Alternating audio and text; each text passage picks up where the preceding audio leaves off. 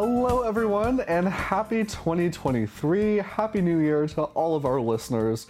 If you don't know where you are, you are listening to Nintendo Everything Refresh, the official podcast of NintendoEverything.com. And we are ringing in uh, 2023 with a ton of news, uh, lots of exciting stuff. We're going to talk some Fire Emblem in this episode because that game is right around the corner. Uh, lots of indies in this episode, so thank you so much for tuning in. Uh, it's not just me here today. We have also got Dennis Gagliardato, Hello, hello. and we've got Nicholas Shade. Hello, everyone. Uh, hope everyone enjoyed their uh, their holiday break. Uh, got some good good gaming time in. Hopefully, I don't know about you guys, but I, I took some time off work, and uh, I'm a little ashamed to admit that most of it was spent uh, in front of the couch playing games. Not all of it, but you know, probably probably more than than a productive adult should be. But, look, yeah. no, no harm, no foul, Who's- no who's counting, right? No shame. As long as you're enjoying your time, man, it's your life. Do what makes you happy. You know. Exactly.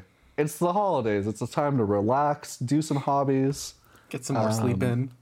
Oh yeah. Yes, Definitely get some more sleep in. Yes, yes.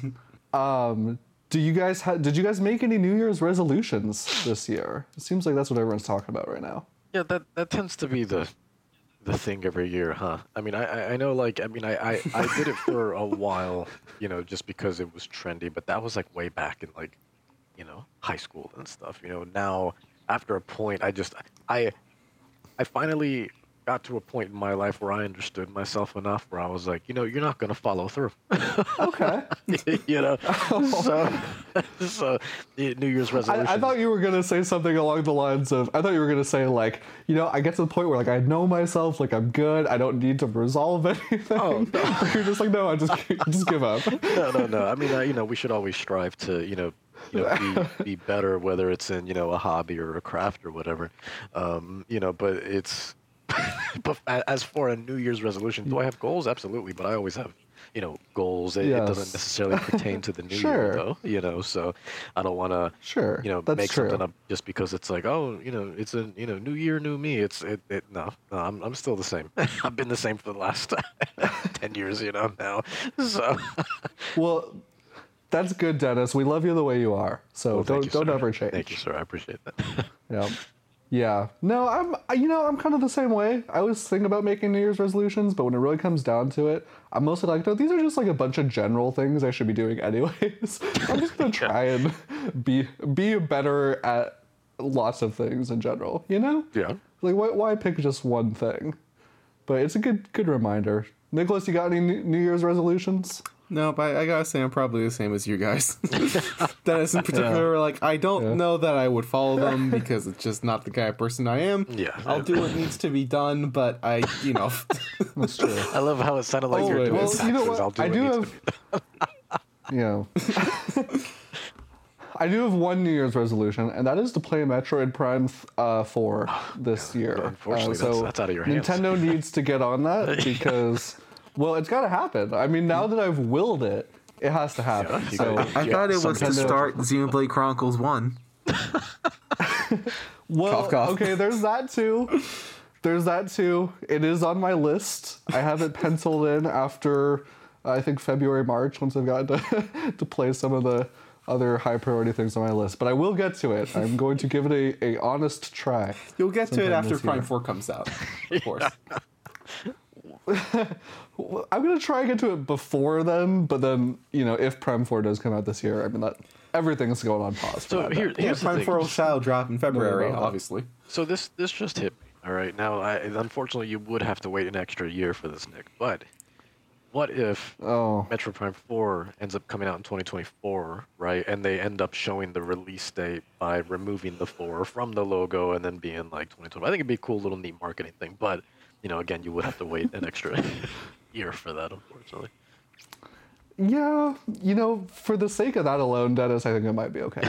For that particular marketing Yeah. stuff, I think we should all wait until 2024. Yep. Well, uh, folks, we have a lot of news to catch up on, so I won't delay us any longer. Um, so I don't know if you guys remember, but in the last episode, before we had our holiday break, I I mentioned I don't think you know there's going to be anything crazy happening, but you know because I said that something inevitably was going to happen, And it did. Uh, basically, the day that we published our episode, it feels like, or that week, um, Nintendo, they had what was basically an indie world presentation, but they spread it across five days, and they gave it the uh, very smooth name called Inside the House of Indies. And it was like every day, it was like yeah, this little animation, like different door on the house opens up. It's kind of like like an advent calendar, but they were showing off indie games every day. Just real I late. don't know why, but yeah, yeah, really late uh, in the year. And so when they first announced this, I was like, I didn't really know what to expect. I was like, there could be some good games that they show off, but also maybe just trying to fill fill a time slot or something for their marketing. Um, but we got some pretty big news, surprisingly. If you're a fan of indie games, uh, I think the biggest announcement was Sports Story. Not only got a release date, but it just they just shadow dropped it. Yeah. like two days before Christmas. That was wild. Yeah, That was wild, especially like that was pretty wild. Yeah, well, I mean, Golf Story. I'm sure a lot of people felt similarly, but Golf Story, I mean, was one of the. I can't remember. It, it, did it come out launch year? I know. I don't want to say it was one of the first games on Switch, but it was definitely within that launch year. I want to say um, Golf Story. So it it'd been a while. Yeah, it, Um, but that game was like yeah, for sure. fantastic, man. Like that's still to this day, I think one of my favorite Switch games of the entire library. So you know, when Sports Story got announced, God knows years ago, you know, because it has been a while. Um, you know, it looked great, and uh, I was excited for it because I was like, oh, cool, it's more Golf Story, except now we're encompassing everything, you know, which is really cool. Right. Uh, the humor was great. All the sports. Yeah, absolutely. The humor was great. The quest lines were great. Uh, that game was just, just really, really good, and took me back to the days of like sports RPGs on like the Game Boy Color and Game Boy Advance, and I loved those. You know, um, so Totally. uh, so, but I, I, funny enough, I still have not picked up Sports Story uh, myself just yet, mainly because I have heard that there are unfortunately a lot of bugs at the moment. So I, I, I would like those to get patched out so I have the best experience possible. Because I know I'm going to really enjoy that game, but I just don't want that game to be hindered for me, you know, due to a couple of Sure, you know sure. uh, uh, bugs that that you know truly shouldn't take my enjoyment um away. But I, I have a feeling that it from what I've seen. I just I don't want that experience. I want to have the best experience possible when I play this because I know it's going to be great and I know I'm going to love it, and I just want it to be as smooth, you know, from beginning to end as possible. So Yeah. It's a shame Yeah. that Yeah, I know despite that- all the hype, there really hasn't been too much. I haven't heard too much positive talk about the game. Like even setting the um, the bugs aside, which I think have partially been fixed with a patch. Okay. I've a lot of people just Yeah, say they've the been game patching just it. Doesn't really hold up as well as a golf story. Just it apparently tries it spreads itself a little bit too thin, trying to encompass too many different sports, and it just ends up feeling a bit shallow in comparison. Um, I haven't played myself, so obviously I can't comment, you know, on a personal level. But it's a shame that, in spite of all the excitement, I just haven't heard too much now that the game has launched. Yeah, I mean, it did kind of launch in that in that tight holiday window. I mean, two days before Christmas, so not really giving folks a lot of chance to review it. I think, I mean, I've honestly just seen reviews dropping in the past few days, um, and yeah, you know, it seems like some folks are a bit mixed on it. Um, I think you know the game had a lot to live up to. People were hyping it up for years, and it is a fairly small team, my understanding. Yeah. Um, so I think you know certainly an ambitious idea trying to combine all these different sports. Um, yeah, and I, I'm with you guys. I want to withhold judgment unless I actually play it myself. Yeah. But um, but it's just you know I'm glad they finally got it out before the end of the year. That was what they said. So there you go. Um, so yeah, Sports Story is out now. Um, we also got an update in terms of big news on Sea of Stars, which has been shown off in uh, previous Nintendo presentations. Uh, we didn't have a a super precise release window, and we still don't know, but we at least know it's coming sometime in the summer. Um, and we got a little bit of extra gameplay, so that was nice to see. I mean, Nicholas, I know you you love RPGs, seemingly of all varieties, and I'd imagine this one's on on your radar. Yeah, I'm definitely interested in it. Um, if I recall correctly, it's a Chrono Trigger like RPG. That's kind of the the style they're going for in terms of combat, at least. Um, I've never actually played Chrono Trigger, so that's a pretty big blind spot in terms of my my RPG experience. Uh, but I am interested in this. The Messenger, which was the, the game the developers had worked on previously, was very well received. I've played part of it and I did enjoy it. Um, this so far has looked very pleasant. It has a great art style. Uh, it has good music, which, you know, certainly helped by the fact that uh, part of the soundtrack is composed by Mitsuda, Yasunori Mitsuda. Um, Uh-huh. yeah, so I'm certainly looking forward to this. I would like to see more about the game, you know, just before it launches, but it's one I'll keep an eye on. Sure. Yeah, we, again, we're just so saturated with RPGs at this point. You know, like I can't deny looking at it that, that this game is beautiful and the music does sound really nice. To me, I'm not seeing anything that I haven't seen done before, and I think that's what's keeping me from getting too excited. But you know, there's maybe there's some surprises in store. I'm sure there's a lot they just haven't shown off yet. I think it's also just neat to have RPGs like this. It's not. I feel like you don't usually see uh, indie games that are kind of full fledged, you know, fantasy RPG adventures. Yeah. That t- those tend to be longer games. And it's not something you see super often adapted in like a just a smaller form kind of indie style game. So I'm curious just to see from that Right. kind of angle how this is going to perform. Well, or at the very least, like at a very high level of quality. You know, like there are Yeah. plenty of games that try that, but this seems it certainly seems like a very high quality product. It seems like they're taking their time and putting a lot of love into it. So I'm sure it'll be good.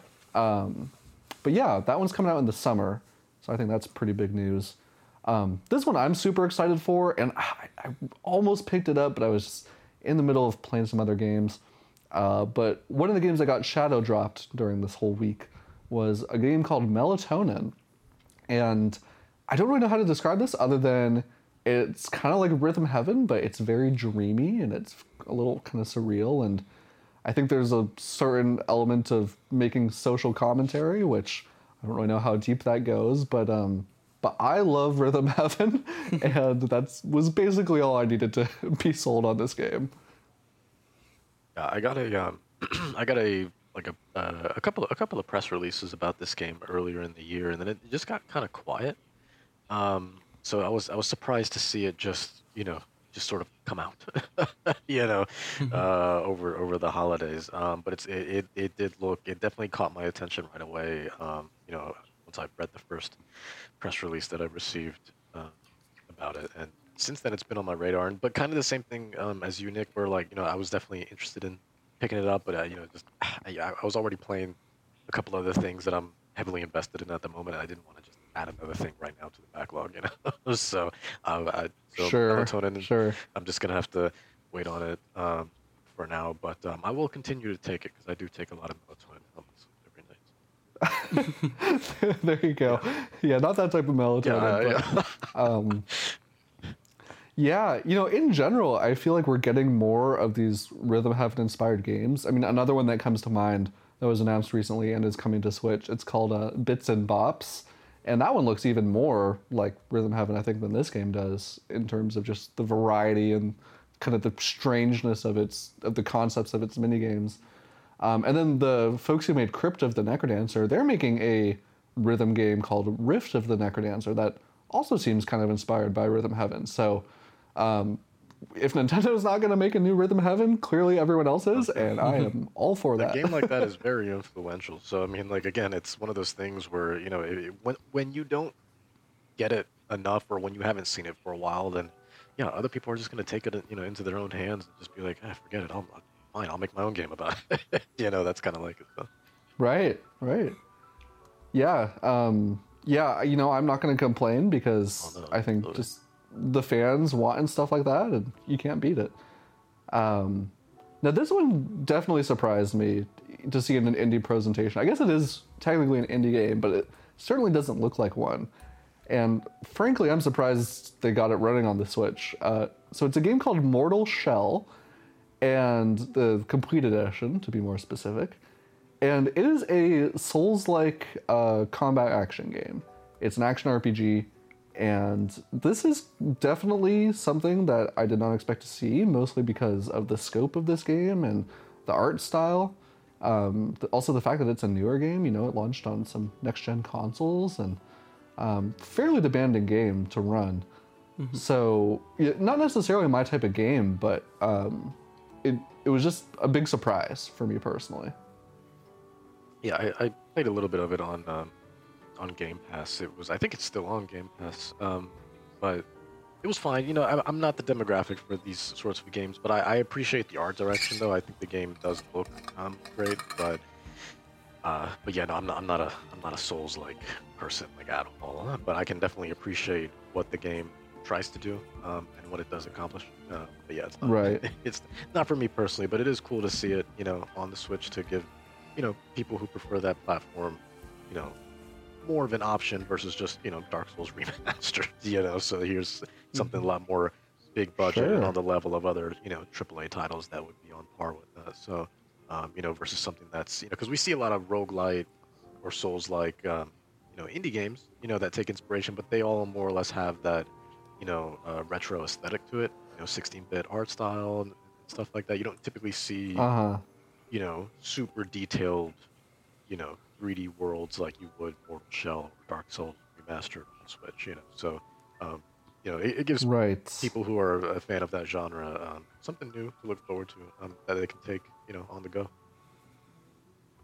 Yeah, totally. Oh, did I cut out or did Dennis cut out? Oh shoot.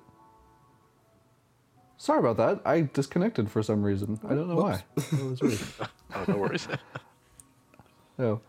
Um, yeah, you know, and if you if you squint at it, it may not be Elden Ring, but if you squint and kind of close your eyes a little bit, it kind of looks like Elden Ring. a little bit, yeah. So it's closest we'll get to Elden Ring on the Switch is my prediction. No Malenia, but Uh, otherwise, you should be good.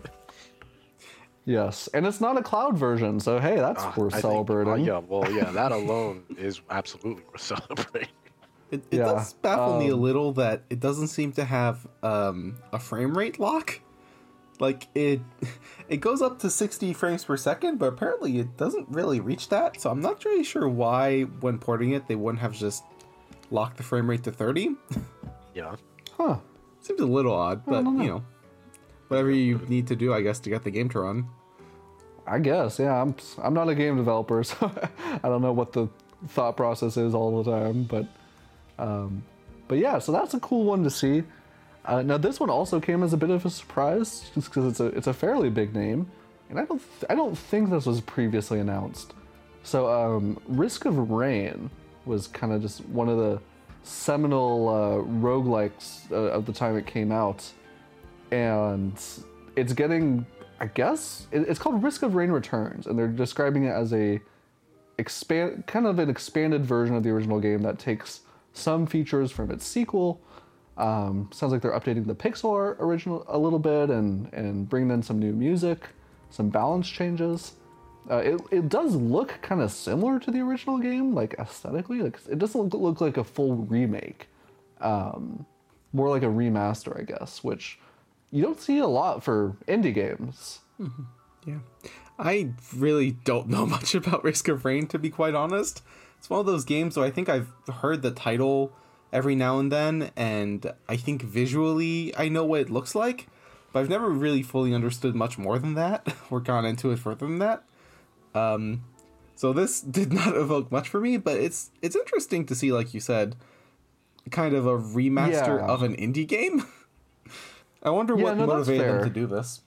Yeah, uh, well, Gearbox owns Risk of Rain now, um, which I don't know when exactly that happened, but the original Risk of Rain came out in 2013 Oh, and wow. was really popular. Yeah, I, I think I remember. I think I, it was a PlayStation Plus game for the Vita at one point. Yeah, so I, think that's I where I played own it. it. but yeah, I played it on Vita. yeah, okay. Yeah. Oh, so you've you've played it before? Yeah, well, I mean, as much as I could, and by when I say that, again, I, these games, I'm not that demographic, man. So, like, after like 20 minutes, I, I was like, sure. nope, that's enough for me. it, it was tough. It was just kind of like next level too hardcore for me. But um, I will say, I, I do like the art direction of this remaster, like quite a lot. And Risk of Rain 2 was a lot more palatable because it was definitely taken in a different direction. But that first one, man, I just I couldn't wrap my head around it. Like difficulty aside, I couldn't wrap my head around it. Um, but uh, Yeah, yeah. No, I don't blame you. Um, all right, one more game. I just I really want to make sure that we highlight from this House of Indies event. Um, total left field for me. Uh, so this one's developed by Shin'en, and they're the makers of a ton of Switch exclusive indies uh, of note. The big ones being uh, that I can think of recently, Fast RMX, and that whole franchise of kind of Wipeout slash F Zero inspired games. Uh, they were the makers of uh, Jett Rocket, which you may rem- remember from the WiiWare days. Uh, they're generally known for making these really kind of ambitious 3D games that kind of push the hardware. Um, and so this game is, is a total change of pace for them. It is called The Punchuin, about a penguin who punches things. and it is a uh, 2D side scroller beat 'em up. Isn't I don't What know do you what you mean about this this not being ambitious. Honestly, this is like No, no, I didn't say it wasn't ambitious. I just mean it, you know, compared to what they normally do, it's just it's so different. You yes, know? but it's a punching penguin. I mean, what what more do you need, really? He's got no Boxing hat. gloves. Come on. I- I'm noticing. Yeah, he's a, adorable. There's a trend of, of taking, you know, animals or or even vegetables and giving them a gimmick and making a game based off of that. Because didn't we have like bomb chicken not that long ago? Something like that It was just a chicken that laid bombs instead of Yeah. eggs, and like that game was wild. And then, uh, you know, I, I there's a what is it, a smaller indie game, uh, uh, Dadish, which is just about like this radish that happens to be a father, and you just go around I've heard of this. uh, it's it's it's Yeah, it's also uh, Turnip Boy commits tax evasion. that's another one. Mm-hmm. yes. Yeah. And Garden Story about like a little blueberry that's like Zelda basically. You know. Yeah, you know, no matter whether you are a plant, an animal, or a vegetable, you too can have your own 2D platformer these days. So it's it's a great time. Yeah. um, yeah. It also looks like there's some Tetris elements to this because in the gameplay trailer, this one's out now too, by the way, if you're interested in picking it up. Uh, you you you see him kind of like punching blocks to the side and they like disappear like Tetris style. Um, I don't really know what to make of that, but Yeah, it, it seems like I'm a puzzle very platformer curious. for the most part. Okay, so maybe not a beat 'em up. I mean, I yeah, maybe not as much combat as I thought in my head. It does seem mostly puzzle based, but Just um, really wanting to punch yeah. some things as a penguin. that's true. Beating up blocks and stuff, yeah, can't beat that. Well, were there any other games that kind of? I I think those are the big ones, but do you guys have any other things that really stuck out to you that you want to mention real quick? I mean, What about you, Dennis? I, I not off the top of my head, at, le- at least none that I can remember. Not because none really stuck out, but I mean, like, you know, I mean, the holidays were just so crazy in terms of not just I mean, never mind the announcements, but the releases. So you know, now I'm getting everything just sort of confused of like, well, what came out, what hasn't come out yet, what got announced, and you know, what got shadow dropped. like, you know, it's just Right, like it, it was a lot to keep up with, man. Um, but uh, I know there's you know obviously a lot of uh, ports like um, uh, uh, Pupperazzi, right, where you're just taking photos of all these little yes. uh, uh, you know dogs and, and whatnot. That was on Game Pass for a little bit. Played that um, earlier in the year, and uh, it was fine. It's it's definitely funny. Um, uh, but uh, you know, I mean, it, Is is it like one of those games where like the main joke is like funny for like ten minutes and you're like, okay, I yeah, get it. pretty much. Yeah, because in and you know, in you know, for a game that you know its main gameplay loop is taking photos of these dogs just sort of scattered and doing goofy things, um, you know, all throughout these you know environments that are split up into certain levels. Um, you know, the the photo mode kind of is very bland, you know, and uh, that I think is what disappointed me the most. Is I was like, man, I'm, I'm actually trying. I mean, I know I understand this game is goofy, but like I am trying to take good photos here, you know, and I'm trying to make Sure. you know these dogs, you know, shine, you know, because they're all out and about, just Of strays. course. You know what I mean? I want I want these babies to get adopted. I want them to go to a loving home. So let me take some good This photos, but I game can't is do that. hindering Dennis's artistic integrity. Right. yeah, Yes. exactly. So it was it's like, not letting him express the natural beauty of these Yeah, dogs. exactly. That's a real problem. yeah, care of that. Yeah, that one is coming out in early 2023, so we don't know exactly when, but uh, soon-ish, presumably. Mm-hmm. Nicholas, any last-minute games you want to mention that from this spread-out indie world? Um, probably the Gecko Gods. That was one that stood out to me just because, you know, it's another one of those uh, 3D adventure games which you don't always see when it comes to just indie titles. And it just looks really neat. Uh, first of all, you're a little gecko, so that's cute. but the the kind of like platforming exploration aspect of it is really fun. Looks really fun with, um, combined with the fact that you aren't really limited by verticality because the gecko can just climbing along the walls and the ceilings and whatever. And it just looks Right. really charming. It has a really nice kind of visual style. Yeah, it looks like a very dreamy. Um, and yeah, I never would have thought that like playing as a gecko would be a great idea for a 3D platformer, but when you actually watch the footage and watching the way it moves, you really can see a lot of the possibilities. Even like some of the combat that they show off, where you're just kind of like ramming into things. I'm like, that looks pretty fun. Yeah, it all looks really natural. There's another animal. I saw some folks kind of. There you go. Yeah, and I saw some folks kind of comparing the the overall vibe and presentation a little bit to Zelda, which I was like, I can kind of see can that see a little Yeah, bit. I was getting more journey Yeah. vibes, honestly, from it. yeah. Um, but uh, yeah, no, that's that's a good one but too. it, it does look absolutely. I think you know. I think charming is definitely the best word for it. Um, it's it's one of those games that I can absolutely get lost in. It reminds me a lot of um, that game Rhyme. If you guys remember Rhyme, um, it reminds me of that. a little bit, too. yeah, something. yeah, where, that one was interesting. Yeah, it's one of those games where I can just relax. I don't have to think about it. Just let me explore, and then eventually I just reach the end of the game by going at my own pace and really just appreciating that, you know, uh, that world building and that environmental storytelling. Yeah, no, I'm totally with you. Um, one game I want to shout out really quick, mostly because I have no idea what the hell it is, and I just I want to know more. It's uh, it's called Smile for Me. Do you guys remember this one? This I one looks freaking weird. Okay, so it looks like a like a first person adventure game, but the trailer has like a freaking like Muppet character, and I I don't really know. It looks like it's kind of like a horror game also, but it's it's all just very surreal. Oh And, yeah, um, I've seen this game before. I've seen someone play this game briefly. It's uh it's a weird one. it definitely so, has some like subtle, well, maybe not subtle, but it it leans into some like horror psychological horror vibes. Uh despite it's one of those that like, oh, you know, we kind of cute and quirky that actually has like kind of a dark undertone to it. That kind of game. Yeah. It definitely looks like one of those games you'd see people streaming as like just kind of like, oh, we're gonna try this weird horror game, see what happens, and it ends up. I mean, uh, over on Steam, this game is apparently very popular, and I just I've never heard of it before. Um, but this is its first time being ported to consoles, and I'm just like, I don't know what this is, but it looks weird and unique, and that's usually enough reason for me to be curious about something. All right. Well, I think, you know, there were definitely a lot more games shown off than we'll have time to talk about, but overall, I think it was an interesting format um, instead of like a regular indie world. Uh, I think it made sense, you know, for the holidays, Yeah. just kind of dropping these games here and there. And um, it was nice to see some indies highlighted, you know. I think a lot of people mostly think about big games during the holidays because Christmas and all that, but uh, it's nice to see the indies getting a little bit of love, at least.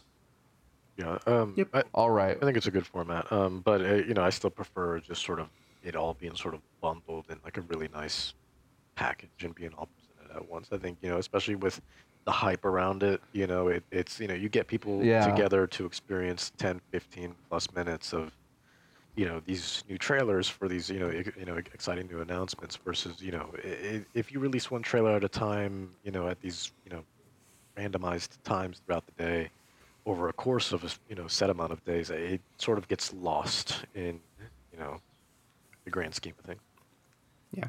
Sure. I agree. Sure. Well, if you guys are looking for some hype, uh, I think something we, we can all get at least a little hyped about is the new Fire Emblem game, Fire Emblem Engage, right right around the corner. Gosh, I can't believe it's already almost the middle of January. Um, uh, Fire Emblem Engage is almost upon us, and while I don't think we have gotten uh, anyone over on the site previewing it uh, in advance of its January 20th release date. Uh, we did get quite a few previews and some gameplay that dropped over this kind of holiday break. And I just wanted to have a quick conversation over just some of the things that we now know about this game, um, some of the changes, because clearly there, there are a lot of changes compared to the last mainline game, Three Houses. Um, and in a lot of ways, it seems like, you know, from what I've read, it's kind of regressing back more towards some of the older Fire Emblem games. Uh, Maybe not like super old, but you know, talking Awakening and bringing back just some of the more linear progression from the the 3DS Fire Emblems. Um, so I think the the main thing that stuck out to me from all these previews that I was like really impressed by for, for some reason is that apparently after battles now you can like you like you've you've beat the battle, your combat is done. You can just kind of like roam around the battlefields in 3D and talk with NPCs and explore and uh, look for collectibles and stuff. I don't think we've ever seen that in a mainline Fire Emblem game before. I don't believe so. I don't believe so. But everything that they've shown off about this game, and it's just like I, I mean, I was I was already sold like you know forever ago. So I mean, honestly, I just feel like all these trailers at this point, it's getting redundant because at this point they're just constantly.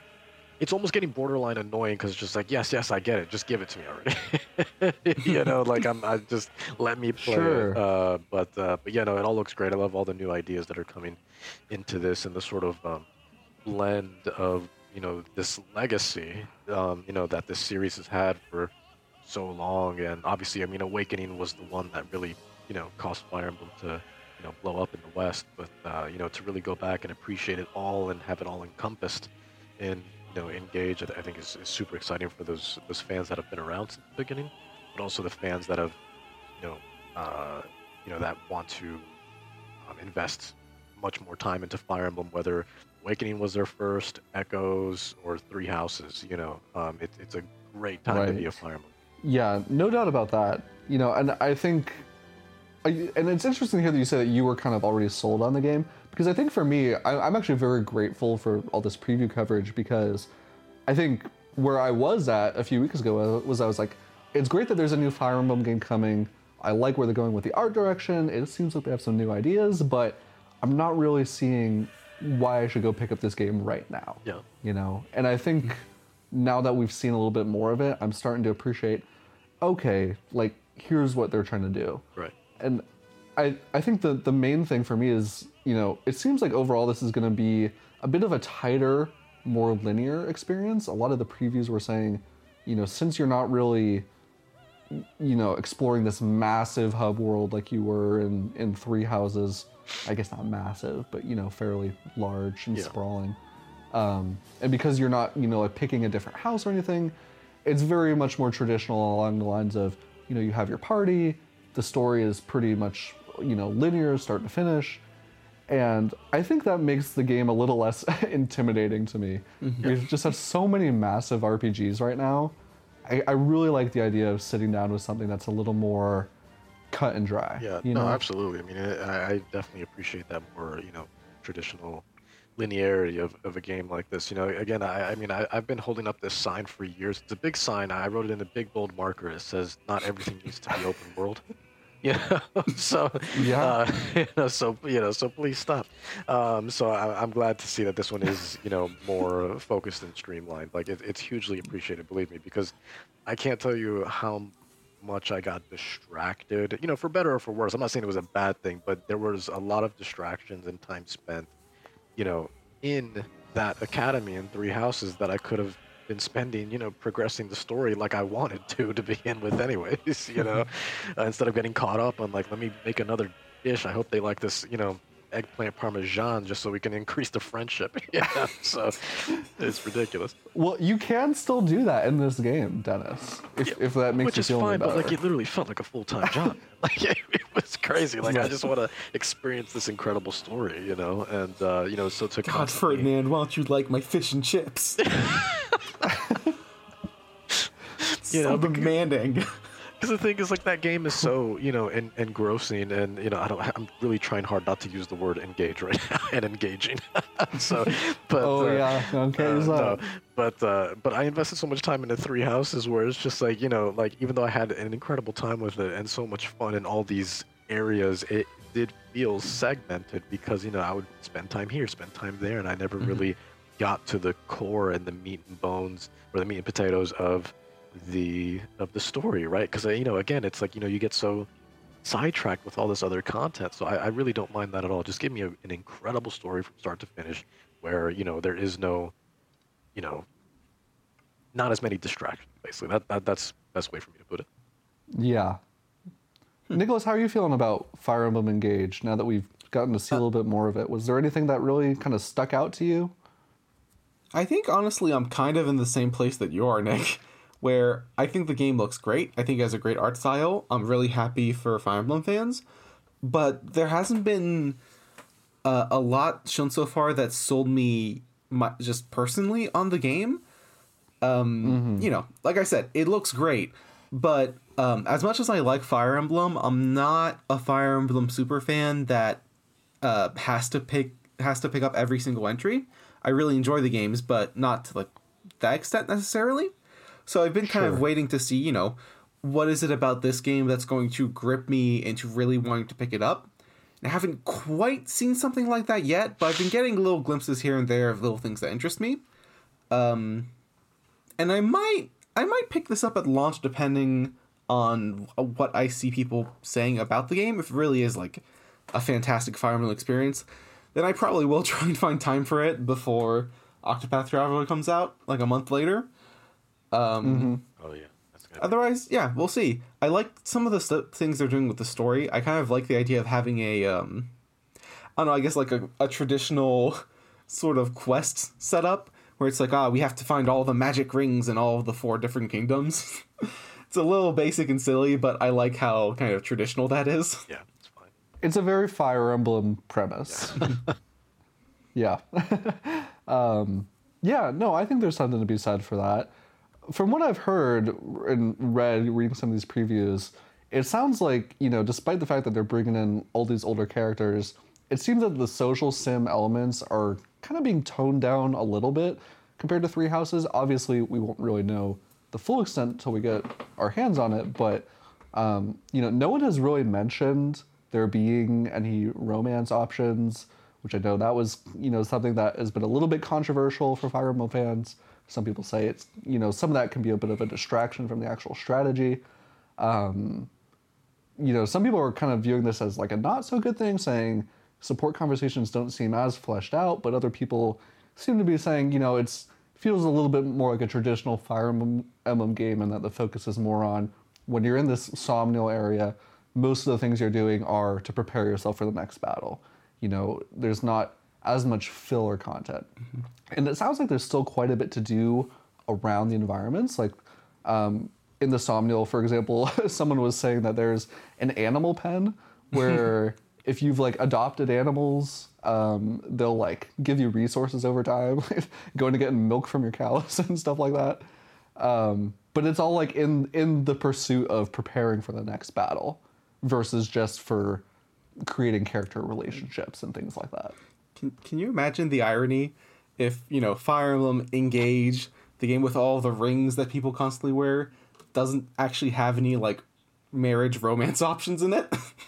Yeah, that would be pretty funny. it would be pretty good. and I, I suppose I could be wrong, but I really don't think they've they've mentioned it or shown it or I haven't seen anyone. there is about I, it, so- I know that there is like there are still um support levels and whatnot that you increase i think there's a similar new system for rings that like or i guess emblems is what they're called where you can kind of uh, interact with those and also have like its own sort of support level. But i think you're right in that we haven't seen explicit like romance options through the support system. I imagine that would be there because it's been in all the games since awakening i think. Maybe not in Trials of Valentia. I'm not entirely sure about that one, but it seems like an element they've been bringing forward consistently. So I don't know. Yeah, but your point about like the new systems that they're introducing, when you're talking about like these different rings and stuff. So, um, and we talked about this a little bit in the past, but the idea is that you know as you complete battles and progress through the story, you get these different. Um, gosh, what's the term? Emblems? They're like basically like shard. Well, n- not just the emblems, but you're making the emblem rings by like you pick up these pieces, and it's kind of like a gacha system to like create new emblem rings and summons and all that, or bond rings, excuse me. So you're collecting bond fragments to create these bond rings. Um, and I'm wondering if instead of the whole system of, oh, you you're you're you know party members are in relationships and having kids and that's how you are passing on these traits if they're really just going to be leaning solely on, you know, you're creating these bond rings using using these fragments and using that to determine skills and all that. Um, I don't know. I guess we'll see, but that that seems to be the direction as far as we've seen so far that they're going with it. Well, do you guys have any other closing thoughts on Fire Emblem Engage? I don't think we'll talk about this again until the game is actually out. I can't imagine there's much more they can show off at this point. I mean, I wouldn't put it past them, honestly. Uh, but uh, but yeah, no, I mean, no, I mean, not really many closing thoughts other than you know, I, I think this will be a great game. However, I will say, I will say that as great as this looks, I don't know if it's gonna surpass Three Houses in terms of um, how much people enjoy it. Because I, I will say, just from everything that I've seen, even though I think it looks great, it definitely it definitely has its own feel um, and is very clearly tr- trying not to be Three Houses. But I think with Mhm. how good Three Houses was, like was, and how much people experienced that as their first Fire Emblem, just because of the success of the Switch in general. Um, I think people, a lot of people might be jumping into Engage, not necessarily confused, but definitely a little um, uh, maybe disoriented is probably the best word uh, to use. Um, Yeah, hmm Yeah. yeah, I think it would have a hard time um, being better than Three Houses in terms of story. Because I think Three Houses generally regarded as having one of the better stories in Fire Emblem games. Yep. I could certainly see some of the new gameplay elements making it have one of the the tighter like gameplay element, so having one of the best gameplays of the the various Fire Emblem games. For sure. Because it does, it like really the does overall like loop and rhythm. You mean? Yeah, yeah. No, I think I'm with you. Well, we will find out in just a few weeks, so stay tuned. Uh, I'm sure we'll have more to say on it once the game is actually out. Uh, but in the meantime, let's let's shift over and talk about some of the other news that dropped over the past few weeks while we were out. Not too much all said and done. Lots of smaller announcements, but definitely some some things we want to highlight for sure. Now, in terms of new game announcements, most of what we got came from that House of Indies presentation, but there were some miscellaneous things here and there. I think the big one uh, was uh, we're getting a, a new Sam and Max game. Specifically, we're getting a, a remaster of an old Sa- Sam and Max game. Uh, this game is called Sam and Max: The Devil's Playhouse Remastered. And I don't know how familiar you guys are with Sam and Max, but these were some of Telltale's original point and click games. And uh, they had some 2D ones that they made, and then they made some 3D ones. And uh, this is a remaster of one of the 3D ones. Um, and I, I love Sam and Max. I love those characters. Um, I love the, the kind of light-hearted approach to detective gameplay. And uh, the games are not really super accessible on modern systems. And so the fact that they've been, this is the third game in the series that they've remade. Um, so I'm pretty excited for this actually. Are you guys big big point and click fans? Are you guys familiar with Sam and Max at all? Oh, I, I, I love playing click games, and I'm actually playing one right now. Um, well, I mean, I can. Well, I'll, I'll, I'll tell you what it is. I can't really talk about it because it's not out yet. But but I'm playing um, Oh, yeah, yeah. the uh, the excavation of Hob's Barrow. Um, well, at least it's not. I think it, I think it is actually out on PC actually. So yeah, actually, never mind. I could talk about it. Um, but uh, but yeah, that's actually a, a, a point click game. Um, but the reason why I said I couldn't talk about it is because it's not out on Switch yet. Uh, we'll be out on Switch in a couple. but I've been playing it on Switch. Soon, yeah. Yeah. Um, but uh, but yeah, I'm really enjoying my time a lot with that game. That, that's a point click game, and uh, yeah, I've played all the Syberia games. Those are great. Um, and yeah, no, I, I love point click games. And I think that's a, that's an underappreciated genre. I feel because I think a lot of people think of point click and think of like these old games from like the 80s and 90s that you know no one really does anymore because technology has come so far. But like you don't realize like how many great adventures and stories that you're missing by neglecting that genre. Like there's a lot of great content there. Right. Yeah, and you know, not all these Sam and Max games have you know hit in Nintendo platforms in the past. Um, it's also interesting because even though these were originally made by Telltale, Telltale isn't really involved in these remasters, so it seems like they're kind of licensing it out uh, to this other studio called Skunk Ape Games. So um, it, it's just it's cool to see. I, I'm glad that even though Telltale had all this turmoil, that these games are not just going to be lost to time. You know. Um, so I think that was kind of the, the big announcement that we got. Um, let's switch over to some release dates. We did get some release dates for some games. I just want to quickly go through. Now, this one is not one that I think everyone has heard of, but I think it's notable. Um, so this game is called Akka Arrh. It's spelled A K K A A R R H. And if you've never heard of this game, I don't blame you.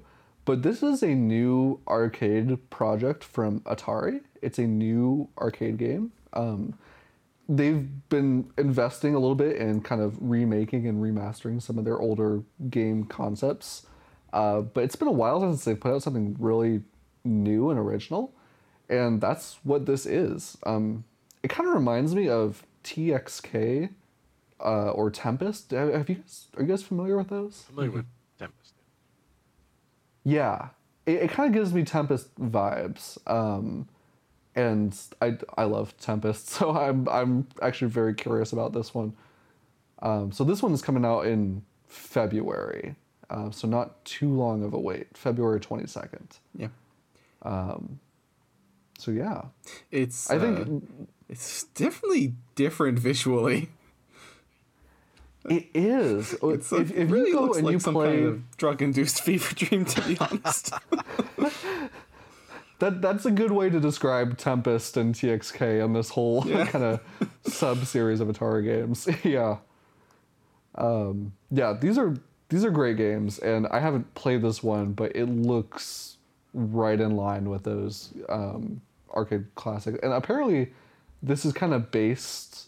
It, so it's it's from the same people who developed like Tempest and TXK, and it's kind of they're trying to make it kind of feel like it's some old Atari arcade prototype that was lost to time or whatever. I'm like, that's kind of cool. I could get on board for that. And just the fact that it's like a new Atari, a new Atari game is, you know, that alone I think is pretty interesting. See what they're trying to do nowadays.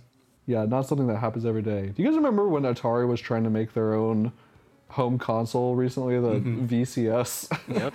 I have not heard anything about that. Well, you know what's funny is like I, this is how much interest I didn't have in it. Um, I actually got offered uh, to be sent a review unit. I turned it down. Oh wow. Yeah. I was like, Oh, wow. yeah. I was like, no, I'm good, man. I have no interest. Like, I just, I'm not.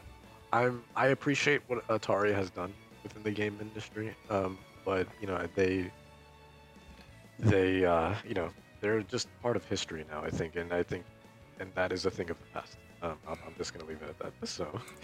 Back to the shadows Ouch. from whence you came. Damn, I, I, I'm, I, I would have checked it out. Honestly, I don't know what the VCS really is, but uh, Well, I think that was I'm another reason why I turned about it down. Also, Yeah. I was just like, I don't get it, and I don't think I care to understand. so, Yeah. uh, so yeah, I had to, had to turn. it Well, can't can't review everything, right? um, some other release dates we got. Um, Dennis, I know you're excited for this one. Uh, GrimGrimoire once more, the kind of remaster of GrimGrimoire, um, comes out April fourth. Yeah, very much excited. Not February. Yeah, I'm very much excited for that. I, I'm just a sucker for like just NIS games in general, though. So like they're you know they're one of those publishers and developers where it's like you know if I if I see their name attached to something, I don't care what it is, I want it. you know, like that's how much sort of loyalty I have to them. Um, so yeah, and this is no exception. Yeah. So, Switch Switch is going to be the, the place where you can play like most of Vanillaware's games, right? Because isn't is Muramasa on there now? No. oh, I don't think so. No, not more yet. Muramasa, Yeah. okay. Ah, Damn. All right, I stand corrected. Uh, I wish. I think Yeah, the reason yeah. why I Uh, love them so much though is because they treated me very well when Vita was my main platform. Know, when everyone was neglecting the Vita, NIS was still there, just being like, "Here's another one. Here's another one. Here's another one." You know, so they were treating it very well. Yeah, and speaking of NIS, they also announced uh, another Trails game that they've been working on bringing over to the West for a while now. Uh, Trails into Reverie. That one is coming out on July 7th. Um, I don't know exactly where that one falls in the whole Trails timeline. I'm not super familiar with that series, although I've been meaning to get into it. I, I have the the very first one um, ready to go on my Steam Deck, pretty much. But um, but yeah, not all the games are available on Switch, so I think that's kind of why I've been slow to get into them. Um, but yeah, this is if you are into this series, I'm sure you are very excited for this one. Everything I've heard about like the Legend of Heroes games is generally like once you finish Xenoblade, you have a few different paths you can take. You either go like MMO with Final Fantasy 14, you either go like past games with Xenogears and Xenosaga, or you go into Legend of Heroes. so Okay. this has been a series I've been paying a little bit more attention to recently. You're saying you're overdue, is what you're saying. Uh, potentially. there are a lot of these games though, so I wouldn't really know where to start. um, but this well, is yeah, and they, and they say on. you kind of they say you kind of have to start from the beginning if you want to get the full impact. What what is Like, the this beginning is not like a though? Final Fantasy situation. I hell if I know, man. Um, but yeah, so yeah, that one's coming out uh, this summer in July, so that's exciting. All right, now in terms of actual news that we got, I mean, I guess that was news too, but here, newsy news, for lack of a better way to describe it. Um, y'all remember Chocobo GP? no, I move on. I remember it. nope. no, I don't think. Yeah, clearly no one else does. I think Square Enix is trying to forget it because Square Enix was Uh, just like, oh wait, this is still running. Oops, turn that off. yeah. Oh, we didn't like, sell this along with shoot, our we meant to studios. Oh, shut that we missed- down. Whoops. Yeah. yeah, they're starting to wind it down. Uh, they have announced that they are ending support for it in terms of content updates and that they are they, they've already discontinued the sale of the in-game currency, which is probably just a good thing in general. they should have just done that from the start, but um, but yeah, they've been bringing. I mean, to their credit, they've been bringing new tracks, new characters with each of these uh, seasons that they've had so far. But the game just never really landed. I think with a lot of people, I- which is a shame. It's it's a big shame. I know you reviewed it, Nick. Um, but like you know, as as someone who I I, I had a lot of interest in it, and I, I could never bring myself to buy the game. I did play quite a bit of like the free, like the light version that they had, um, Mhm. which um, you know, I mean, you couldn't do much in it, but it was enough to sort of get my fix. And because I, I love kart racers, and I, there was a lot of potential there, but that game really, I mean, with with how ridiculous those microtransactions were and just all the stuff that they had pumped into the game that you couldn't really unlock just by playing the game. You had to pay even more money. I was like, why wasn't this just a free to play game to begin with? It was destined for disaster the moment it came out. You're fifty dollars, right? So uh, ten dollars less than what is arguably one of the greatest kart racers of all time, if not the greatest kart racer of all time, Mario Kart 8 Deluxe. You know, and you're exclusive on that very same system as Mario Kart 8 Deluxe. You're destined for disaster. Like there was no thought process. you know what I mean? Like Oh, and it, and it was right around the time that they were releasing the Mario Kart 8 DLC, the first wave I of know it. the whole so that was just another thing. yeah, the whole you thing's know. a mess, man. Like if it had been multi-platform, if it had been on Game Pass, or been like you know had like a crazy Steam thing going on, or if it was given away for free on Epic Games, whatever, you might have had a fan base there that would have probably still be playing. But honestly, like no, I mean that game was destined for disaster. Day one. Yeah. yeah, it's unfortunate. Yeah, and as a Switch exclusive too, nonetheless. yeah, Um, stupid idea. Yeah, it seems like Square Enix certainly puts out a lot of Final Fantasy games, but they also are pretty quick to shut down the online slash mobile focus ones when they don't land, because they also are shutting down their Final Fantasy VII Battle Royale that has only been out for like a year. Yeah. They're like, nope, this isn't making enough money. Honestly, when I read Um, about that, I completely forgot it came out. I was like, oh right, that was a thing. Yeah, yeah, Square yeah. I've heard that one actually got better with time, but Square Enix has not had a good track record recently with live service games, like at all. I feel like they're riding on the success of Final, Final Fantasy XIV, and they're like, yeah, we can do other things like this. I, I think they I think they can. I just But even I, it's where the monetization gets tricky Well, that things usually right. get brought down. But we also have to remember that Final Fantasy XIV even came out as a disaster initially before Yes. Reborn, right? Or This is whatever that was true. called. So this is true. um, yeah, I mean, so you know, even that A Realm didn't, Reborn. you know, it come out exactly swinging at the gates, you know. So Yeah, yeah, no, that's true. Well, uh, Final Fantasy fans certainly have a lot to enjoy with the Pixel Remaster's coming out soon, Final Fantasy 16 on other platforms, so I don't think people are going to be moaning this one's lost for too long.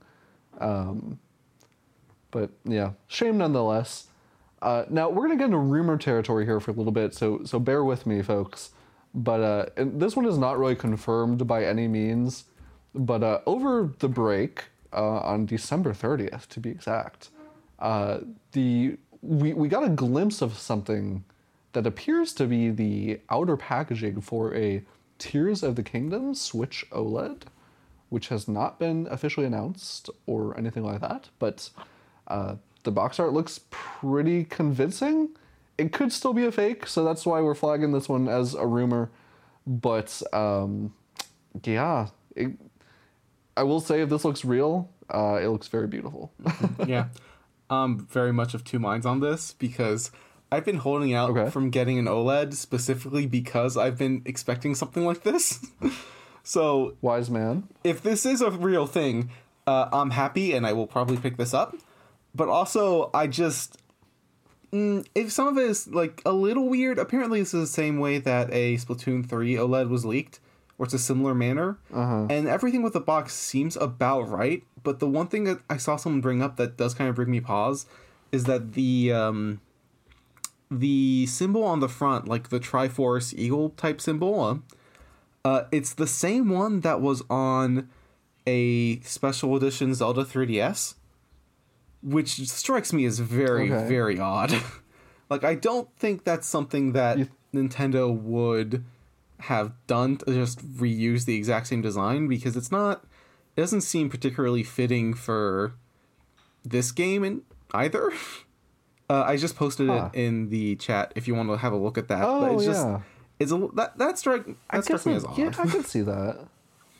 Yeah, no, that's a good point. I mean, again, it's who who knows. I think it looks like a beautiful console, and the packaging certainly looks realistic enough that it could be. Um, but I'd imagine like this is the kind of thing that if it is real, we'll probably find out in the next Nintendo Direct for Yeah. sure. Yeah. Yeah. It's a pretty Um, good mock-up though. so yeah. It is fake. I mean, it, I think it looks. It is very nice, yeah. Yeah. Yeah, they they got the the corrugated cardboard looking right right and everything. Oh, I, I hope this is a this is real and I'll be able to pick this up, so long as we're not getting a new Switch within like a year of this existing. Yeah. Well, that leads us to our, our next rumor, which comes from a little bit more of a credible source. So there have been rumors about a Switch Pro or just kind of a mid generation upgrade uh, of the Switch with more power for a long time. And we didn't really get it. We got the Switch OLED, which I think is actually a, a decent step up. Not anything game changing, but not extra power or anything like that. Um, but we never really saw that Switch Pro, uh, for lack of a official name, come to fruition. Uh, but Digital Foundry, who generally know their stuff and they don't really put out flaky information, they said they spoke with some game developers and they believe that at one point Nintendo was toying around with a Switch hardware refresh, but that that is no longer happening as they are aware, and that the company is apparently focusing on making a true successor instead. Yeah. Honestly, this doesn't surprise me. Like, I think it was back in 2020, I want to say? Maybe it was 2021, when they were all the Switch Pro rumors that, like, started flaring up massively uh, before E3 happened. Um, And a lot of it was from pretty credible sources. There was, like, Bloomberg reporting on something like that. Uh, and it just felt like there was too much smoke for it to just be like everyone trying to make something up for credibility's sake. Like there was a lot of people that were reporting on things that made it seem Yeah. like there was a more powerful system coming. And I think the Right. the idea of oh, you know, COVID hit and there was a shortage of parts, so they couldn't go all the way with it, so they gave us just they used the OLED screens, uh, but didn't go much further than that. um, that makes sense to me. I and I would not be surprised if that is what actually happened, and just if this report is, you know, well, if it's accurate, basically. Yeah, yeah. No, that's a good point. Um, it does make sense. You know, we're so late in the Switch's life. I can't imagine that at this point they would put out a mid-generation refresh unless we have another, gosh, six years ahead of us for the Switch. Um, but yeah, I, I think at this point that that has to be um, the correct response. I don't know, Dennis. What do you think? Do you think it's too late for a mid-generation Switch upgrade?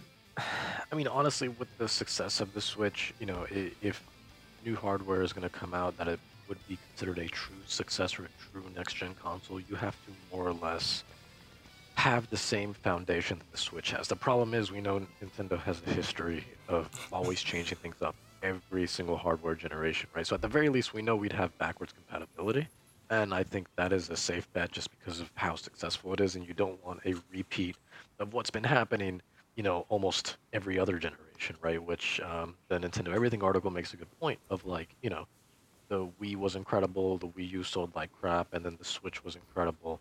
Um, and you don't want the next one to sell like crap, right? And it was the same thing where, you know, the you know, the DS, for example, was uh, one of the best-selling systems of all time, and then the 3DS just didn't even really come close. It was still a good-selling system, but only reached about at the end of its life cycles maybe half of, you know, the DS did. Um, which is still a lot, mind you. That's how much the DS sold. you know, so uh, right, right. so, but yeah, then GameCube didn't do good, but then the 64 before that did fantastic. So yeah, it was you know you have this sort of on-off cycle um, with Nintendo hardware, and I think a big component to that, or a big reason for that happening, is because of you know each new hardware refresh just feels so segregated from hardware before, and you know we, you know, had so many great ideas about it, right? Not only was it backwards compatible, but it had GameCube controller ports on the system as well. So, you know, it was oh, like I miss that so much. right, exactly. Like it wasn't like you could only do like, you know, Wavebird or you had to do some specific, you know, new generation GameCube controller that was only on the Wii. Like no, you could just take what you already had from your GameCube and just basically, you know, plug and play on your Wii. It was fantastic. You know. You could plug in your DK bongos if you wanted Yeah. and play some Donkey Kong Jungle Beat, exactly. which I may or may not have done. Exactly. exactly. I mean, Um, technically, there's a GameCube adapter for the Switch, right? Couldn't you theoretically use DK bongos through that on any Switch game? I have not tried this. I don't know where my DK bongos are. I was You a gotta get on of them that. for many years, but I do for science. This Smash. Ultimate with DK bongos. oh my god. Uh, all right, but add that to my New Year's resolutions. but yeah, I think you know everyone has such a fondness now towards the the Switch, and uh, you know I, I think it's safe to say we all very much love our Switches here, and um, so you know to simply put that down, especially with what I feel has become absolutely brilliant, that you know at home or on the go, dock it on the TV or play it handheld seamlessly. I think that's right. I mean, that changed everything to the point where so many other people, once again, or other companies, once again, were trying to copy what Nintendo did, right? And um, Mhm. and you know, the Steam Deck is the really the first one in a long time to really do that successfully. And uh, uh, yeah, no, it's it's you got to be very careful with how you market your next console, even if you don't call it a Switch. Um, at the very least, two things need to happen: make it back- backwards compatible, and number two, please, for the love of God, have that eShop transferred over. Oh, yeah. Because right now we've transferred. yeah, we've, yeah, no kidding. yeah, because we've gotten too much into the digital era of gaming that you cannot ignore that this time around, especially with how hard Nintendo's been pushing digital content this year by offering, you know, double double gold coins, you know, and even being, you know, releasing themselves. All these indie presentations. Exactly. All of that, which is digital only, they themselves, re- you know, releasing digital only stuff. Um, you know, like all those, you know, Kirby spin-offs and things like that that you can't get physical copies of. Like, come on, you know what I mean? Like, stop with this. Like, every hardware generation feels like a point in time that is also lost in time, and there's no museum for this, right? So it's just like once your hardware breaks 20 years down the line, 30 years down the line, you can't do anything about that anymore unless you, you know, happen to pick one up, you know, from a thrift store or you pay someone on eBay $10,000, you know, who happens to still have one, you know, in good Yeah, condition. So yeah. it's, you cannot do that. You, you cannot. That digital Yeah. library needs to transfer over whether you like it or not, and you better make sure that it is compatible with that hardware. I don't want to hear some nonsense like PlayStation tried to do it at first, where it's like, ah, well, you know, some PS4 games some other ones don't, and then even with PS4, some PS3 games, you know, work, some don't, but you know, it's only over the cloud, and it's just like, oh my god, man, like you're making this so complicated for no reason. more complicated than it Right, should be. Yeah, exactly. yeah, I hear you. Yeah, let this be everyone's reminder too that uh, we're just about two and a half months out until the 3DS and Wii U eShops close permanently to new purchases. Mm-hmm. So uh, yeah, don't forget about that. If you're if you've been sleeping on some you know digital exclusives and you want to play them before they're lost to the ether, uh, now's your chance. And um, it, it is kind of funny that as we're talking about all this, uh, you guys remember how Mario Kart 7 got just like a random update not too long ago? Yeah. Okay. All right. So this kind of leads into our next news story. So apparently, the reason why that game got a random update, and the reason why a bunch of older Switch games all got these random updates, even though they're not getting support otherwise right now, is because apparently there was this um, very like potentially dangerous hardware exploit. Um, I, I'm totally gonna butcher what it's called. It's ENL buffer pone is as what it's called apparently, and um, apparently this was a pretty severe vulnerability that got reported to Nintendo by the folks who discovered it, which is good. And um, but it would have allowed basically if you're having an online game session with someone who knows about this exploit, uh, they could basically completely take over your device. Um, it was like a super serious thing, and so that's why all these games have been getting random updates. Crazy. Yep. It, it's good to know that um, they're still kind of taking care of that, just in case there are some people playing these games online. You know, you're you're you're still going to be relatively safe as long as they retroactively update them. Although I think there's still a few games they haven't actually done this with yet, like the original Splatoon. But Right. They may not be able to update some of them anymore, but um, but yeah, I, I'm sure people are still playing Mario Kart Seven, so it's good to know, I suppose. Um, uh, one last bit of news uh, before we start closing things out a little bit, um, and this one is a little bit bittersweet. Uh, so as we all know, the man, the myth, the legend, Masahiro Sakurai. Uh, he's been doing his YouTube stuff for a little while now. You know, he's basically a YouTuber now. um, and uh, he he mentioned in a recent video, uh, actually I should say he mentioned in an interview uh, that he is now semi-retired. Those are his official words. Um, he's this whole YouTube channel that he's been doing has kind of been a reflection of his career in a lot of ways, and so um, yeah, I, I wonder what this means. I wonder if we're gonna see games with him s- still involved. I wonder how reti- how retired he is. I mean, certainly he's had a long career, so yeah, uh, I don't blame him for choosing to wrap things up. yeah, I think he's yeah. probably still going to do a few more things. I think this is basically Yeah. just him saying like, "Hey, I don't want to do this until I die." so at some point, I am going wanna stop. Smash DLC forever. Yeah. Yeah. I can only add so many characters. Yeah, this is. I think that was an actual quote from him at one point. He's like, "I can't add all the characters. Please stop asking." um, yeah, no, I. You know, it would be sad if we didn't see another Kid Icarus game before he retired. But also, maybe he can come on as a as a consultant or something. I don't know. That's all I need. yeah. I mean, All right. Well. I am confident uh, he's still going to probably do a few more things, right? Like, I don't think he, you know, I don't think he's done done quite yet. I, I think he's probably still got a couple of games in him. He might maybe just move to more of an advisory role rather than being, you know, on the front lines in the trenches.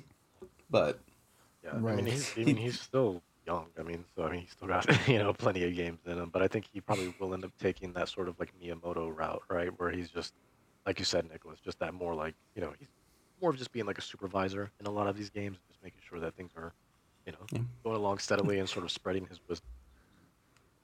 He's gonna open up his own damn theme park, and it's gonna, be all all his franchises. Super give me, a, world. give me a Kirby theme park, seriously. Oh, dude, I'll take That'd be that. Dude, cool. Dreamland, like a real Uh, Dreamland, imagine. oh, man. Let's do a, uh, a a Kirby air ride uh, ride. That would be fun. I'd I'd be waiting around for There's that. only one button to control the roller coaster. You're just the button that pays for the drifting the, whole ticket. time. That's. Yep. yep. There you go. All right. Uh, let's talk about uh, some of the games that came out this during our podcast break. Uh, most of the ones we we mentioned uh, that came out were part of that again that indie world spread out House of Indies thing. But there were some other games that came out that I do want to make sure uh, get mentioned at the very least.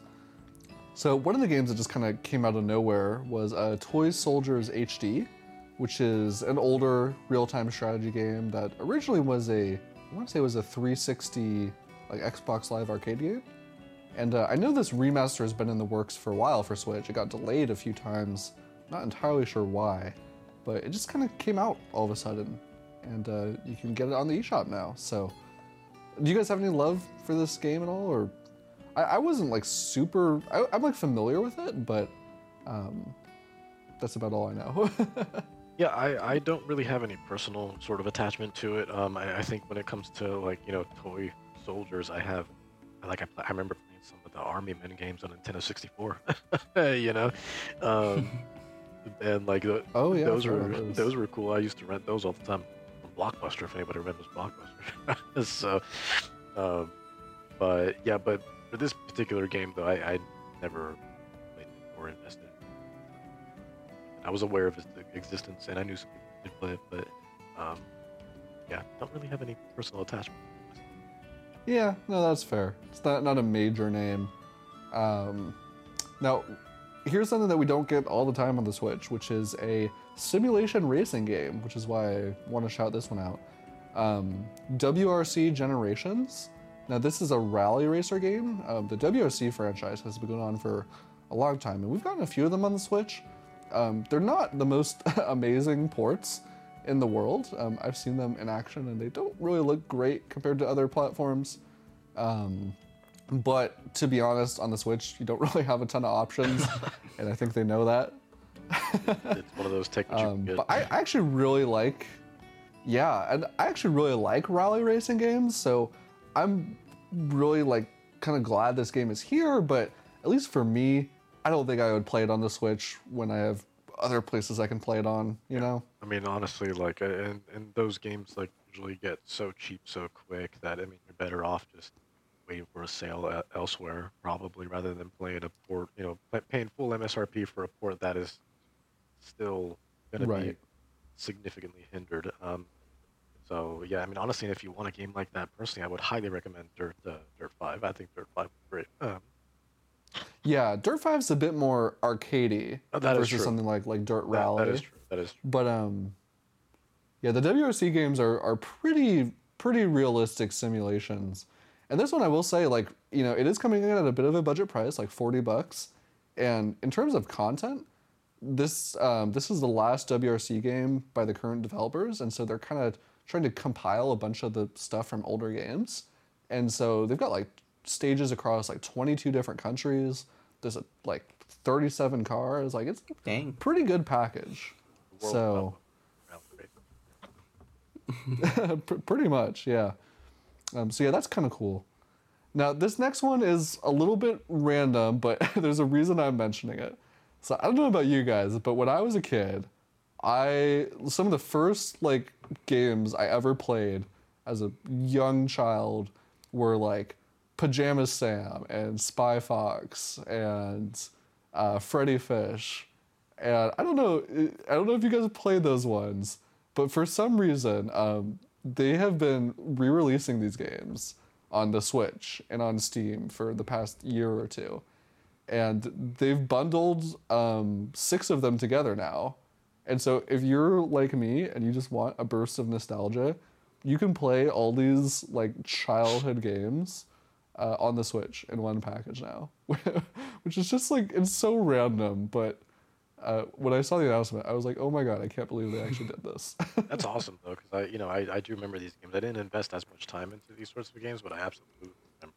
And uh, but and then the you know the little bit of time I did spend playing, I remember just having you know a great time. So yeah, I mean you're absolutely right. Where you know nostalgia is definitely going to hit hard with this one, and it's awesome having it all in one place.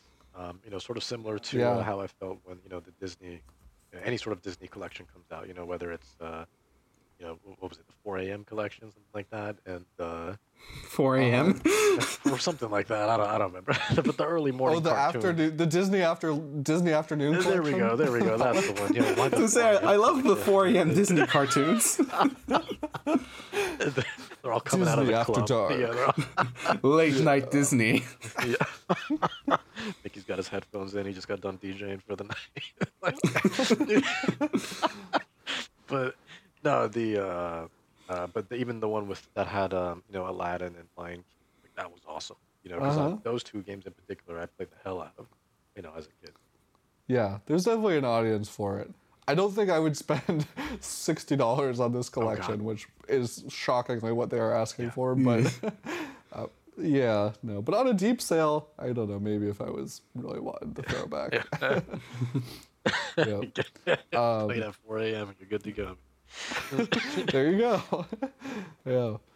Uh, okay, one more game I want to shout out that came out recently um, that has also been in the works for a little while is Lil Gator Game, uh, which is a 3D platformer. Um, it's kind of just also just adventure game. You play as this cute little gator and you're solving puzzles and talking to other critters and slingshotting enemies and I mean it looks adorable. It, yeah, it's great. uh, I've played through Oh, it. have you been playing I've it? played through it all the way to the end. It's fantastic. I love it. Not a super long game too, No. from what I've heard, right? no, it's um. I think I completed it probably in ooh eight eight hours ish.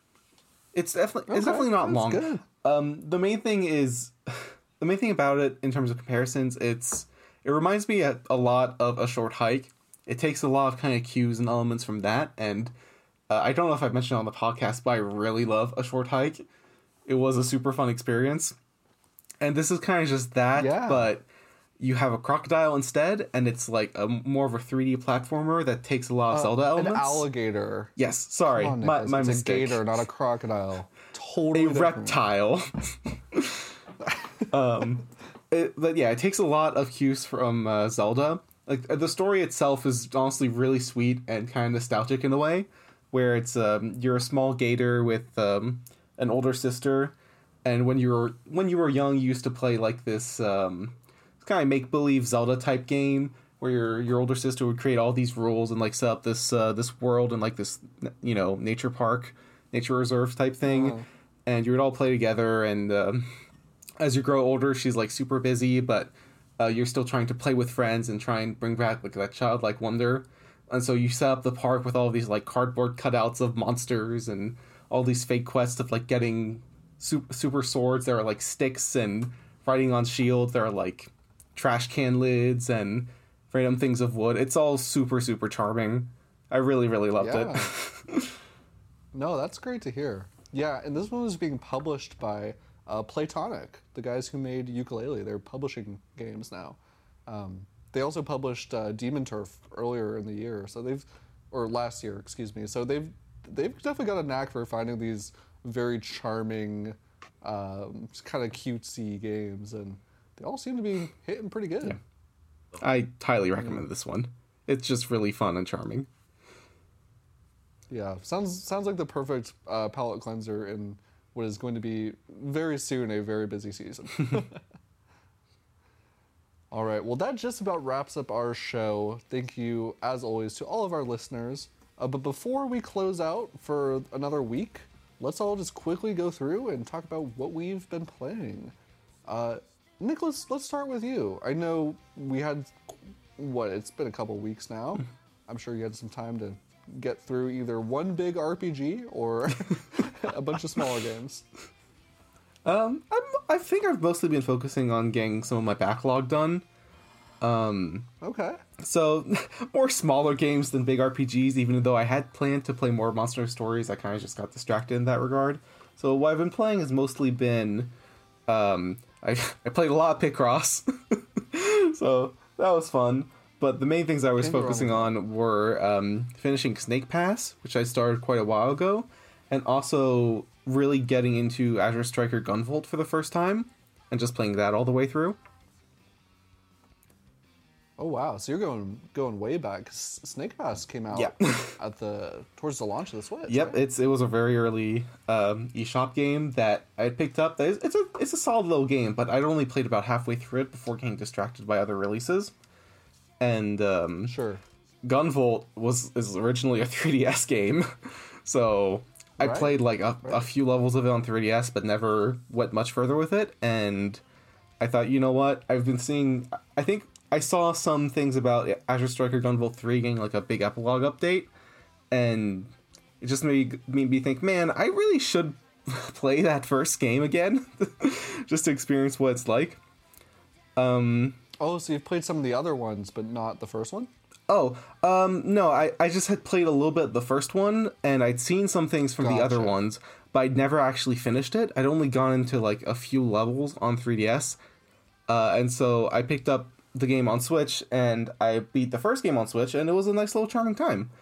Um, it's very much, I think, a Mega Man Zero type experience, is what it kind of tries to emulate. And even if there's some kind of systems that I'm not super fond of, like the whole uh, crafting mechanic or the whole challenges where you have to replay a, a level over and over to get like special item rewards for crafting, the core of the game is really solid. Um, it's got a fun it's got a fun gameplay loop. The story is actually kind of you know it's actually pretty tight. uh, it's well crafted and I enjoy it even if it is a little bit generic anime, but it's still fun. Um, and I'm kind of looking forward to playing the other games now. I've picked up a few through the. Uh, there was a New Year's sale that went live a few days ago, at the time of recording this. And I think it, it'll last for another another week or two. Uh, and I picked up some of the It, games it through that. this week. Yeah. Okay. But yeah, so I picked up some some more of the Gunvolt games through that, and I'm looking forward to trying them out soon. So Yeah, no, that's that's awesome. I've heard good things about those games. I, I've never gotten around to them, but they keep making them, so they must there's be a lot. with people. I mean, there's like yeah, three main lines and I think uh two character spin-offs and then like two 8-bit platformers. yeah, like demake kind of experiences. Yeah, yeah, Those games. Yeah. yeah. No, that's cool. No, I'm I'm glad you got to get through some of those, those smaller games. It, I'm with you. I need that sometimes. Um, Dennis, what about you? What have you been playing?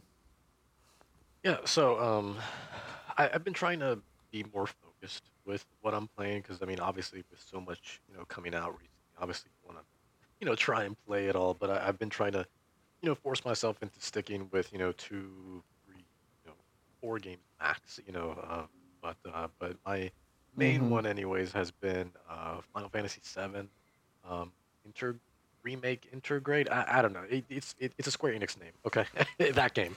okay, Yeah. New- that, that one. New Yeah, Final new- Fantasy New 7. Final Fantasy Seven. Yeah, exactly.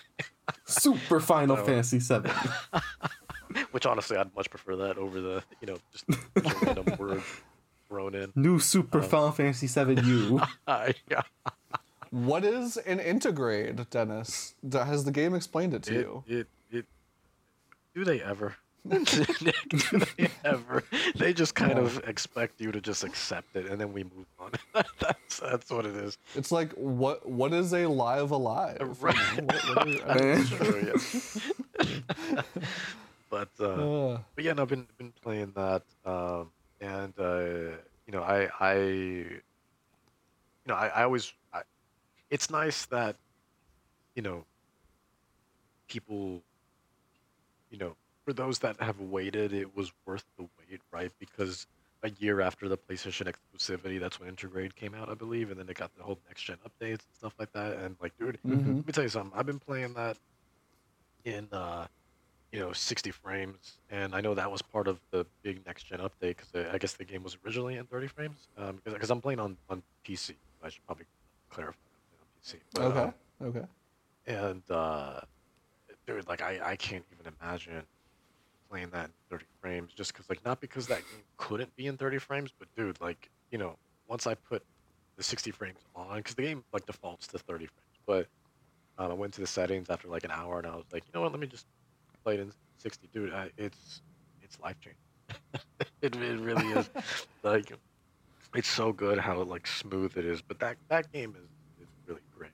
I think they did a really great job in sort of bringing such a you know an old classic and remaking it, uh, making it palatable to, you know, not just how more contemporary game design works, but um, you know, making it appeal to a larger audience, right? Rather than just like, all right, let's be super faithful and just keep it 100% turn-based, you know, to appease to those nostalgic fans. They kind of found like a happy balance. It is still sort of just press one button to attack crazy, but you know, you can slow things down and you know choose your abilities, choose your spells, you know, unlock items all with the click of another button too. And it's really nice, seamless, smooth how everything works. I mean, they really knocked it out of the park, and like, man, like you can see the big budget just coming through like every frame of that game. Like, my God, the cutscenes, it's a beautiful, just polished uh, game, and it's I've been very, very happy with it. And, uh, you know, and this is coming off of you know I just finished Final Fantasy Nine, you know, maybe three months ago. You know, so you know, you know, so right. you know, getting that nice sort of comfort food, and then you know, jumping into something so substantially different with you know the remake that is. It definitely shows you Oh you yeah. know where we were and how far we've come, but also how consistent these games have been. Because regardless of you know the old school mentality that Final Fantasy IX had and you know, the tech at the time and the limitations, how that game, how, how the core functionalities were in that game compared to how they are in Final Fantasy VII Remake, you know they're both still fantastic games in their own right. You know, so you know it's it's I think that's the beauty about certain, you know, games and film and books where it's just like, dude, if it's good, you know, and if it's timeless, like it'll be great. You know what I mean? And it's, you know, Yeah, the Mhm. bones are good, right? Right, exactly. You can always make something interesting out of it. exactly. So Yeah, you know, it, it's it's so funny that you were playing that game. I was going to talk about some other games that I played over break. Uh, I'll probably save them for later because I've also been playing Final Fantasy VII remake intergrade.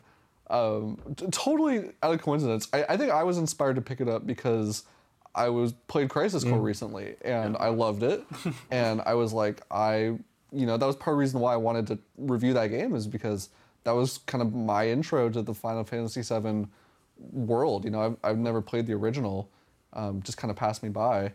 And, uh, but I've, I wanted to play the remake and I finally felt like I had a good foundation to kind of jump in.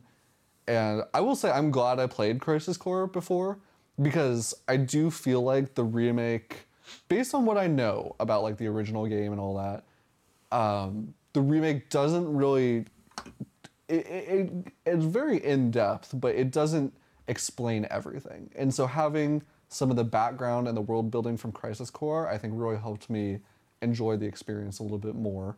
Um, and yeah, Dennis, I totally agree with you. I mean, in terms of the combat, it really nails the it, being a real time action game, but with a ton of strategy involved. Absolutely. You know, the fact that you can pause it at any time and issue commands, and you have to, you have to be bouncing between Oh, party members and taking control. I mean, it, there's just no way really to be successful without it, unless you want to, you know, take an hour to defeat. Well, that's the thing, you know, too, right? basic It's like, enemies. yeah, you, know, I mean, your your your core focus, really, especially if it's a bigger boss, like at the start of it, like, okay, I gotta stagger this thing as quick as possible because really nothing's, no progress is gonna be made until that defense comes down. you know, so and you Yeah, gotta switch yeah. party members, but even that's done so seamlessly, so so well. Yeah.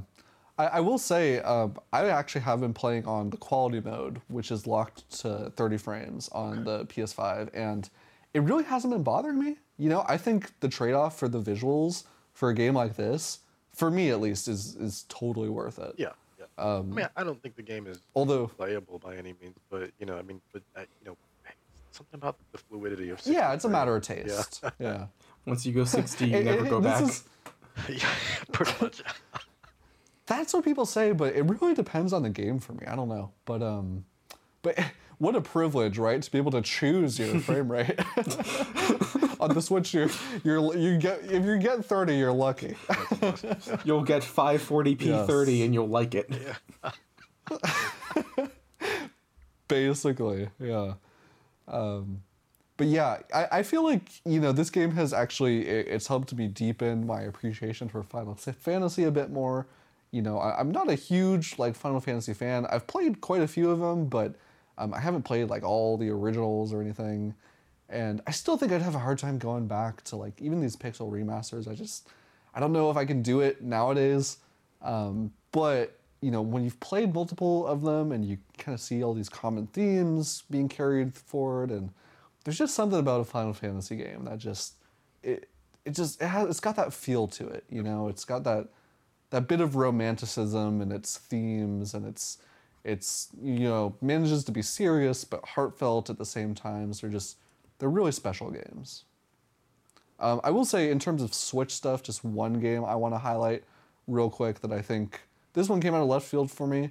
Um, it's called Dusk, and uh, it's a first-person shooter.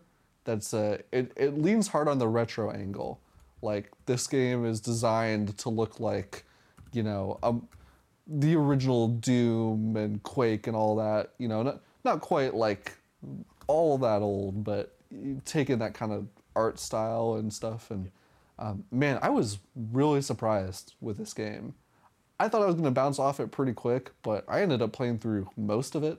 Um, it gets really hard, um, as many of those older Doom esque first person shooters do.